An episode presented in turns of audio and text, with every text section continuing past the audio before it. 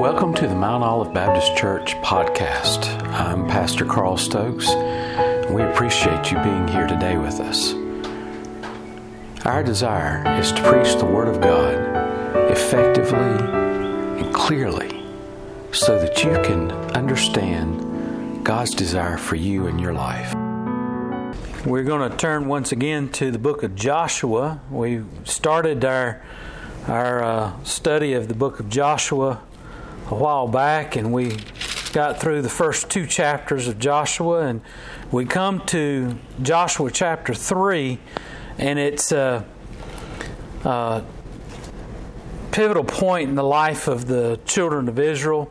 Uh, just as a reminder, it's if it's been a while since you looked at this uh, scripture, uh, this is a point in which the Israelites have uh, just had forty years of wandering in the wilderness, and uh, they've been following after Moses all this time, and and now right at the end of uh, right in uh, the time of uh, the book of Joshua, we come to a point where uh, Aaron has died.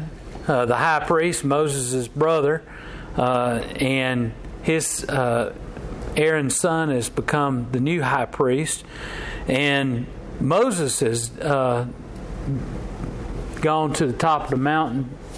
God allowed him to see into the promised land, and then uh, God uh, took him on from there. So the children of Israel spent Uh, a good long period of time, I believe it was forty days of mourning for Moses uh, there. Uh, uh, they still have yet to enter into the promised land, and Joshua has become the new uh, leader.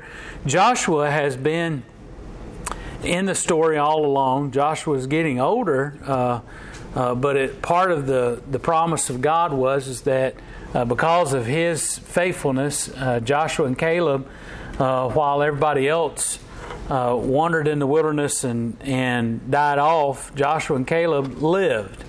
And uh, Joshua and Caleb are the only ones that left Egypt and are now about to enter into the promised land. Uh, uh, the whole generation that, that denied God, denied God's ability to, to take them into the promised land, denied God's uh, ability to, to see them into the promised land, have died off uh, as a result of their lack of belief. And uh, Joshua, if you'll recall, was the assistant to Moses. He, uh, from the very beginning, is mentioned uh, here and there, and he is Uh, been learning at the hand of Moses, and now he's taking leadership, and they are just on the other side of the Jordan River, and they can see across to the promised land where God is, is about to take them, and God is preparing to elevate uh, Joshua to the point where they, uh, the children of Israel, see him the way the previous generation saw Moses. And uh, that'll come up in this passage of Scripture. And uh, so if you look with me in Joshua chapter three, you'll see it says, and, and Joshua rose early in the morning, and they removed from Shittim and came to Jordan, he and all the children of Israel, and lodged there before they passed over. And it came to pass after three days that the officers went through the host, and they commanded the people, saying, when you see the Ark of the Covenant of the Lord your God, and the priests and the Levites bearing it, then you shall remove from your place and go after it. So uh, let me just kind of summarize what's happening here.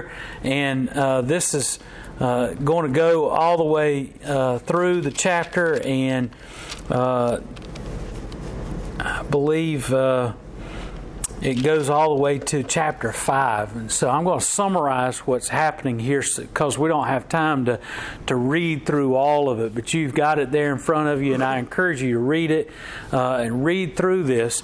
Uh, what happens is God comes to uh, Joshua, and he says, I want you to, to prepare the people Uh, to enter into the promised land. And he says, uh, what I want you to do is to have uh, the Levites who are in who are responsible for handling the Ark of the Covenant.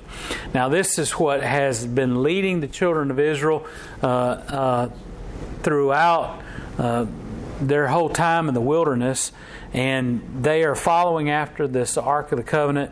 And God says, I want the Levites to prepare to go into uh, the Jordan River. And what he said is, is now if you remember when, uh, kind of think back in your memory and remember uh, what happened as the children of Israel left Egypt. As they came to the Red Sea, uh, they had a situation in which Moses went out there and he kind of lifted up his hands, lifted the staff, and as long as he had his hands open, the, the Red Sea parted. God parted the Red Sea, and the children of Israel were able to walk across. They weren't to enter into the Red Sea until it was dry ground. Uh, here we have in, uh, another uh, miraculous uh, event by God to demonstrate that He is with Joshua and to demonstrate His power to this new generation. We have to remember that none of these people, except for Joshua and Caleb, had, uh, saw the events at the Red Sea. They they aren't aware of the po- mighty power of God the same way their parents were. Uh, sure, they saw... Uh, now, again... Let me just back up a little bit and say God's presence was with them the whole time. Uh, God's presence uh, was also demonstrated in the form of the cloud by day and the fire at night. God also demonstrated His presence and His provision by providing water and manna and quail on numerous occasions uh, or, or on a daily basis. God did things to demonstrate His presence, but it uh, just like it is for Christians, uh, we get so accustomed to having the presence of God in our life. We accept Jesus in our heart and life, and, and it seems as though uh, we begin to grow callous to God's working in our life. Uh, we uh, the Bible tells us that that. Uh, God's with us at all times. Jesus said to His disciples uh, uh, that wherever they go, that His presence will be with them. We have that same promise uh, from God that, that He goes with us and that the presence of God is in us when we accept Jesus Christ into our life. So why is it that we get astounded whenever God does something amazing and miraculous? Why is it that we fail to to to rely on God to do certain things in our life and think that we have to do things on our own? Well, it's just like what happened to the Israelites. They saw God's presence on a daily basis. They saw the fire. They saw the cloud. They saw manna fall from heaven. It got to the point where they uh, they they thought it was just a daily occurrence of something that happened.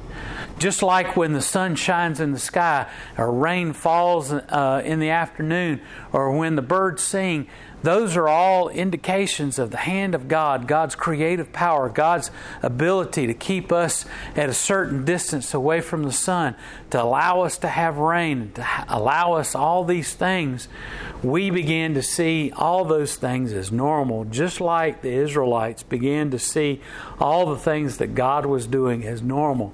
It's almost as if you could go up to one of these Israelites and say, uh, uh, you know, man, this is amazing. Y'all have bread fall from heaven.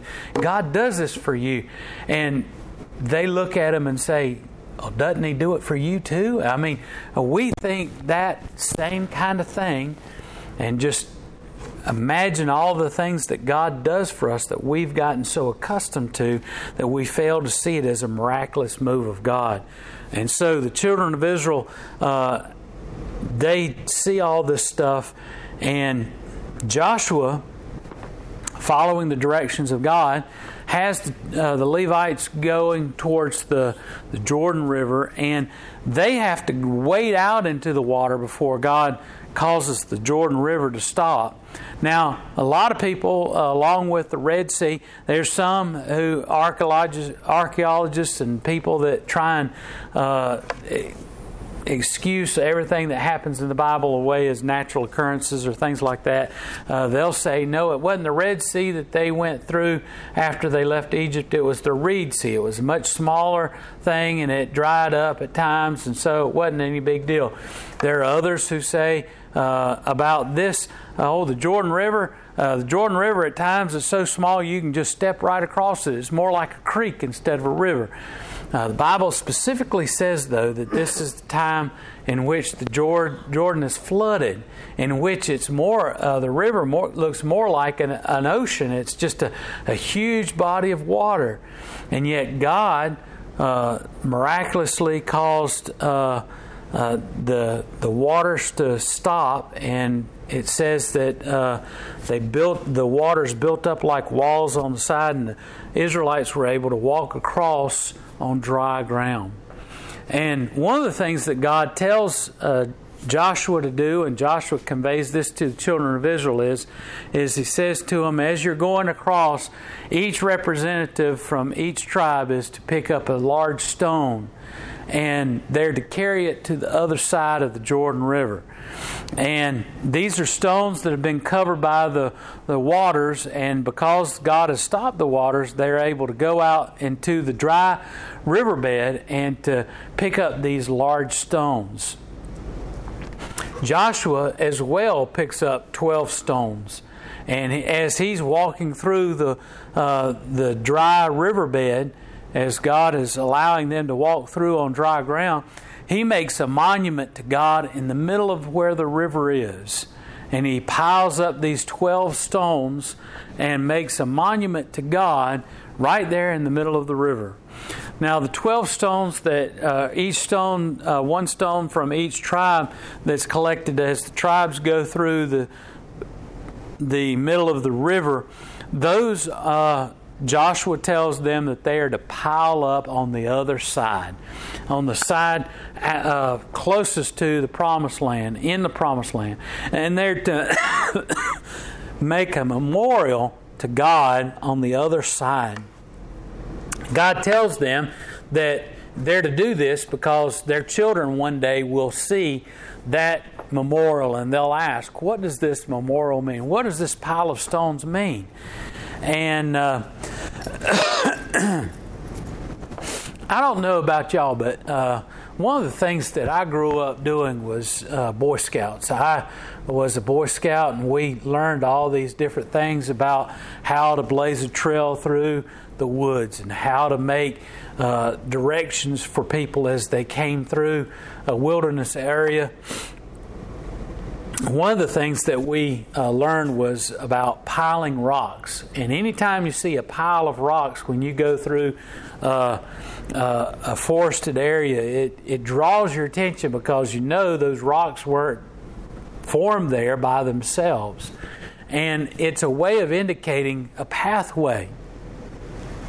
It also says kind of uh, to the, the explorer, hey, this is an important point. You need to look here. And sometimes you even find messages. Uh, it's a way of giving messages to others by piling up rocks. And this is what God is doing with the children of Israel. He's telling them, look, something important is happening here. You're seeing the divine hand of God move in your life, and you are to make a memorial to God because of what is happening. Uh, this speaks to us today. Uh, we...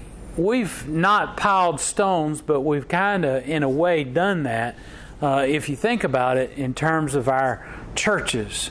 Uh, we have churches that are dotting the countryside, and we have churches that are all over the world. And unfortunately, we've not done what God has told the children of Israel to do. He said, when your children come and ask, what is this uh, monument for? Why do you have this here? He said to the children of Israel, you're to tell your children, teach them what I've done for you. Teach them of my deliverance. Teach them about how I delivered you from the uh, land of the Egyptians.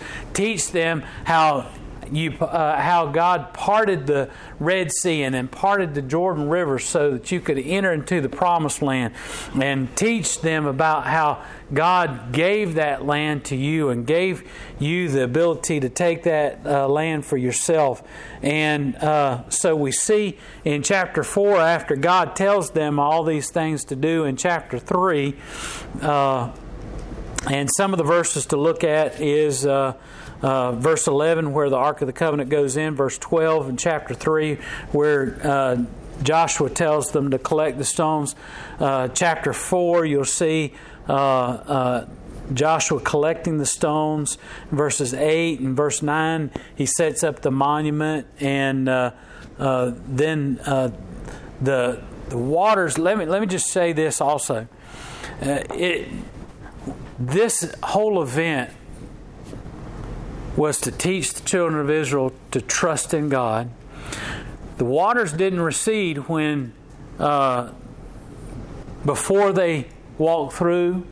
The waters didn't recede when the Levites walked into the water with the Ark of the Covenant.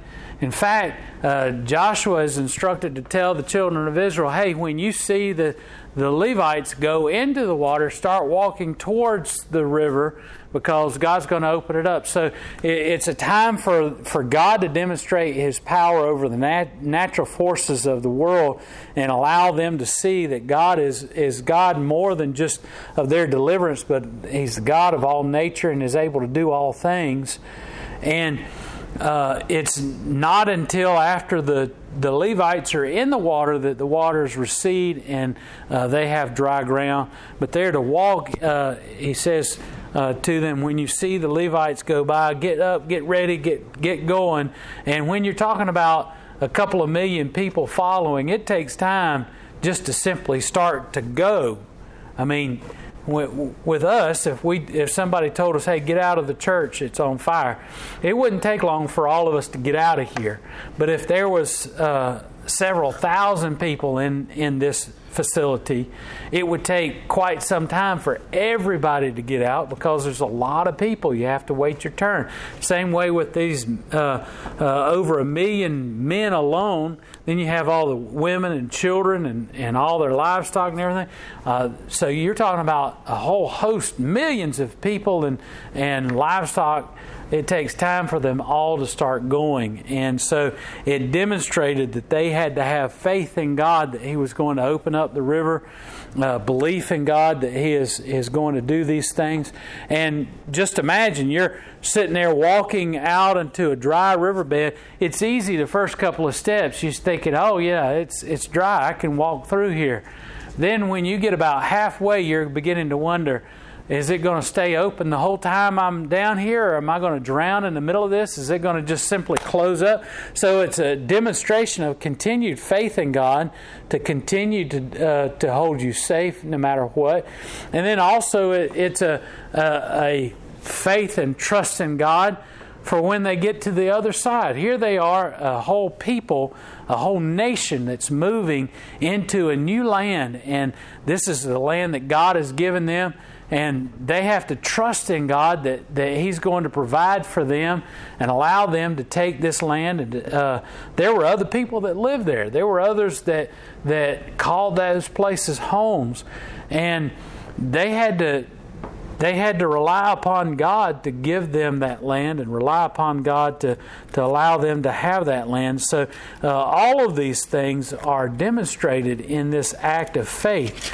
And we too, as as a church, has have to have faith in God that He's going to continue to demonstrate His power and might. You know, uh, we have to have faith that God is going to do things within our church. We have to have faith and believe that God's going to allow our church to grow and to, and to prosper if we're faithful and trust Him, if we're obedient to Him. Uh, just like the Israelites had to be obedient to God, had to uh, trust in Him, rely upon Him for God to do these things, uh, we too, as a church, have to be obedient to God, have to trust in Him, believe in Him that He's going to accomplish these things. Uh, you know, if we just simply, like we've been talking all along, run out headlong. We'll run out, and if, you know, you couldn't have the Benjaminites start to head out before the Levites get out there in the middle of the of the Jordan River and say, hey, we're going to go out there. We're going to have faith that God's going to do it. They had to obey. They had to do it the way God said to do. And they had to demonstrate that faith, and also they had to uh, uh, uh, do it as according to what God wanted for them in their life. And so uh, we have to, as a church, have to not only have faith and trust in God, be obedient, but we also are called upon to to share that faith with a next generation. You know, there'll come a day when everybody in this room is either dead or gone to heaven. Dead or or the Lord's going to come back before all of us are dead. Uh, one or the other. If God tarries, do we want another generation to ha- uh, have Mount Olive Baptist Church to continue on the work of God? Do we want this church to to continue into the next generation, or do we want Uh, to be seen as the generation that failed to have faith in God, failed to trust in God, failed to demonstrate our obedience to God, and as a result, the church die? Because if if we don't share this legacy of faith, share the, the work of God in our life with the next generation, this church will die. In the same way, the Israelites, if they didn't share their faith in God, their trust in God, their obedience to God, their desire to follow after God. Yes, they might have children that would go on and and and have children of their own, but they wouldn't be Israelites because they would not, they would fail, they would cease to do the things that God wanted for them, and God said that I'll disperse you, I'll uh, destroy you as a nation, you'll no longer be a nation. And it so we sit and we look at all the things that the Israelites do. Oh, why is it that they did this? Why didn't they trust God? The question comes back to us. Why don't we? Why don't we trust God? Why don't we depend upon God? Why don't we look to God and say, God, we know you want this church to continue. We know you want uh, others to come to know you as Lord and Savior. Lord, we know that, that you're able to do all things. And so we rely on you to help us to teach the next generation. We rely upon you to help us to reach the lost. We rely upon you to to to go out and and to, and to bring in those who are lost, and allow us to share our faith with them, and allow your your Spirit to work in their lives. We've got to have that same kind of faith. We've built the memorial. We've built the pile of rocks. When you think about it, as church, we're a memorial to all the things that God has done. We need to be faithful and share with the next generation and the generation after that why we built this church, why we worship Him, why we believe that God is able to do all these things. And that's what God teaches us in this passage of Scripture. It's a wonderful passage of Scripture about uh, this memorial of stones, about how God It, it, instructs the children of Israel to build this memorial and to use it as an opportunity to share with others. We've got that same opportunity. God wants us to do the same in sharing with others. We've just got to be faithful and obedient to do that task. Let's join together for prayer.